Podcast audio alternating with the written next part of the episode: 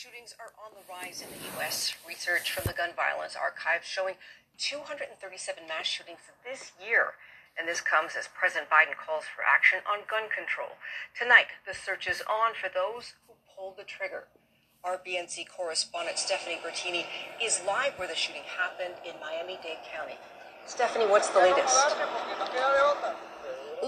This happened at a billiards, a venue that can be rented out for private events, and we're hearing a concert party was underway when an SUV came by and the gunfire began. The many bullet casings on the ground give us an idea of how intense this mass shooting was. So too does the fact that police told me there were too many victims for just one hospital. A total of 20 people were injured right now. Three of them are in critical condition. 17 others are in stable condition, and two people were killed, according to Miami Dade police.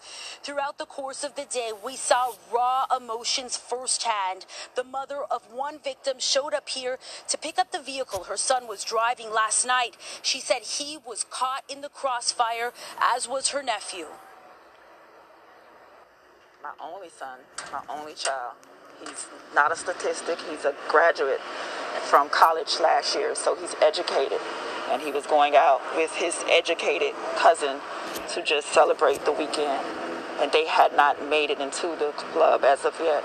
They said that some guys came from three guys that they noticed with hoodies and they just started shooting up the. My son was just here trying to have a, a good time. Y'all raised the damn mask thing, so he wanted to get out. This is a despicable act of gun violence, a cowardly act. This is targeted. This is definitely not random. Um, I, my condolences to the families. Last piece of sound, the Miami Dade police director, he says this was targeted. Police now working to find out who those bullets were meant for. You're watching cell phone video right now. It was given to BNC from the owner of a neighboring business who said he wasn't surprised by the gunfire because, as the police director, director also mentioned today, this area sees its fair share of gun violence. But what's different is the magnitude. Whoever those intended targets were, the fact is 22 Two victims were hit. Police are looking for three shooters. Back out here live. This is a strip mall, a section of Miami Dade County that is highly residential. This is about 20 miles away from downtown Miami, from Miami Beach, where tourists come on a long weekend like this one. Though police right now are focusing on locals as they work to find the three people they think were responsible for all this. Laverne? So devastating, just no words. But Stephanie, have the victims been identified yet? We're learning about the victims from family members who have been showing up here at the scene. Police have not identified the names uh, or the identities of any of these victims, Laverne. And Stephanie, what about a motive or anything like that? Is there anything you can tell us? Uh, you mentioned police are looking for the three shooters in a white SUV. Do you have any more details on what might have motivated this shooting? So they believe the vehicle was a Nissan, and police say that they believe that there was an intended target. Now, we do know these were not handguns that were being used primarily. Police are telling us assault type weapons, so rifles, were used in this shooting. And of course, what that means is those are very powerful guns. It means more people can be hit in a shooting than just intended targets. And that's exactly what we saw today here in Miami Dade County in this residential residential neighborhood in a strip mall, we saw 22 people hit by bullets today, Laverne. Unbelievable. Thank you so much. Our Stephanie Bertini reporting for us live from the Miami Dade County area. Well, protecting yourself from a crazed shooter is hopefully something you'll never have to deal with, but it's now a reality that we have to prepare ourselves for anything at any moment. Here now to give us expert advice is Michael Booker. He's a U.S. Army veteran, former SWAT team member and sniper. He was actually shot in the line of duty. Now he's a consultant helping employers and others prepare for an emergency situation. Michael, welcome to BNC. And before we begin, thank you for your service to this country on this Memorial Day weekend and every day, of course. Thank you for having me. I appreciate it. We're glad to have you, although, of course, uh, it's under difficult circumstances that we need your expertise. The shooting in Miami is once again putting a spotlight on uh, gun violence. Uh, mass shootings, unfortunately, becoming such a common occurrence, occurrence in the U.S. Today's shooting being the second mass shooting in a week. So, with your expertise in SWAT and special assignments, including Homeland Security, what do you think is driving these mass shootings?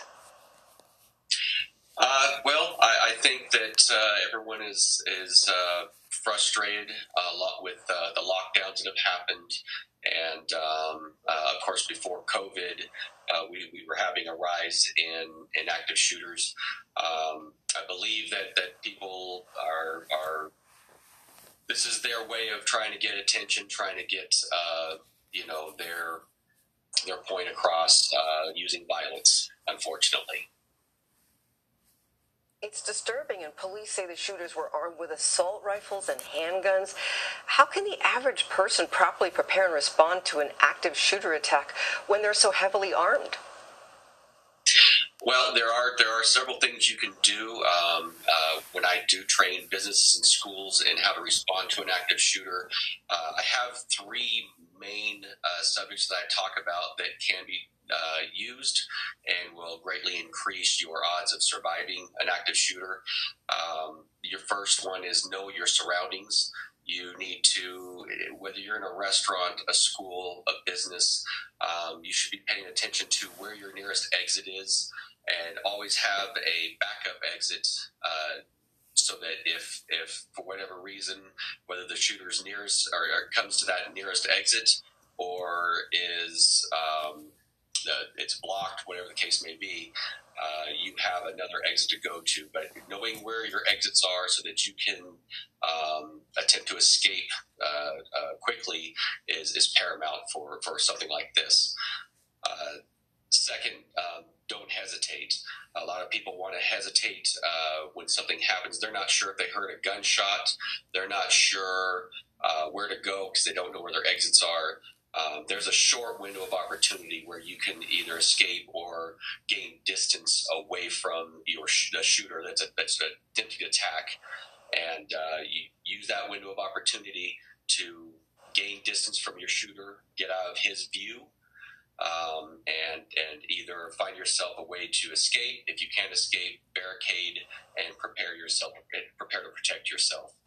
Um, and then third, uh, commit to your actions. It's one of those deals that um, whether you decide to escape, whether you barricade, uh, once you've decided what you're doing, again, that window of opportunity close quick, closes quickly. So you need to um, make your decision, commit to that decision, and uh, do the do the best you can to uh, uh, survive this. Now, the days of um, hiding in place, uh, hiding under a desk, a table, something like that. Uh, those days are gone. Uh, that doesn't give you an opportunity to to protect yourself. It doesn't give you uh, a way of escaping. So we are steering away from that type of training nowadays. Uh, we train that uh, you escape if you can.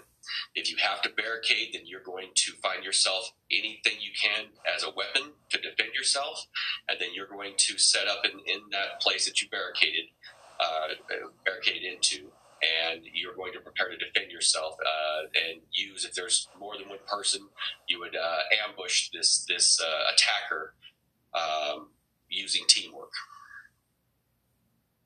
Oh my goodness, the fact that you have to think about that while you're out just trying to have fun is just awful. Um, but what about people who live in open carry and non carry states? What do you recommend as the best non lethal weapon for protection? Can use anything. Um, we, we wind up showing, it's as an example, an office. You find yourself with um, uh, a fire extinguisher, uh, anything such as a, a, simple stapler, a nice, you know, uh, an office stapler that's metal, um, something that you can strike the person with. Uh, we show uh, our, our clients where to hit uh, the soft points on the body uh, places where you can and uh, uh, basically disarm the person or or blind them so that they can't see what's going on. Uh, like I said, we work as a team. If you're by yourself, then we we teach uh, some disarming techniques, but it's something that you have to train with. Um, in this day and age, this is not going away. So, teaching yourself or teaching your your your uh, staff how to deal with an active shooter will increase the odds greatly of, of uh, more survival, um, more people not getting hurt. Um, uh, it, it, would improve greatly their their their uh, their success rate on that. What about if you actually come in contact with an active shooter? How do you handle that? Uh, obviously, you don't want to approach them, or should you? Uh, it is a, a, a common um, thought that you don't want to actually attack the shooter because if they have a gun and you don't, you're not going to be able to close the distance fast enough to do something to them. So this is why we teach that you gain distance from them. You try to put yourself, uh, put objects between you and the shooter so that he doesn't see you, or that if he shoots, the the bullet's going to have to go through several objects to get to you, which uh, greatly uh, reduces its accuracy of the bullet hitting you. Um, so th- this is where we don't want you to rush a shooter. Um, it has been tried several times and failed. Uh, it has been tried a couple times and and succeeded, but the odds are against you. So create that distance. Um, if you can't get out, again, we talk about setting up to where you can ambush him on a, on a blind turn, a blind corner, uh, so that you have you you have uh, basically reduce that distance without being shot, and uh, and then do what you have to do uh, to disarm the assailant or stop him. Well, Michael, we are out of time, but thank you so much for all these helpful tips. Hopefully, people will not have to use them, but we appreciate it. And once again, thank you so much for your service to this country. Take care. Thank you again. Have a good day. Still ahead on BNC Prime Live Weekend Edition trouble on the African continent in the fight against COVID 19. Why countries in Africa are fighting to get vaccines and arms before they expire. Plus, and I'm Dre Clark live in Tulsa, Oklahoma, where tomorrow will mark 100 years since the 1921 Greenwood Massacre.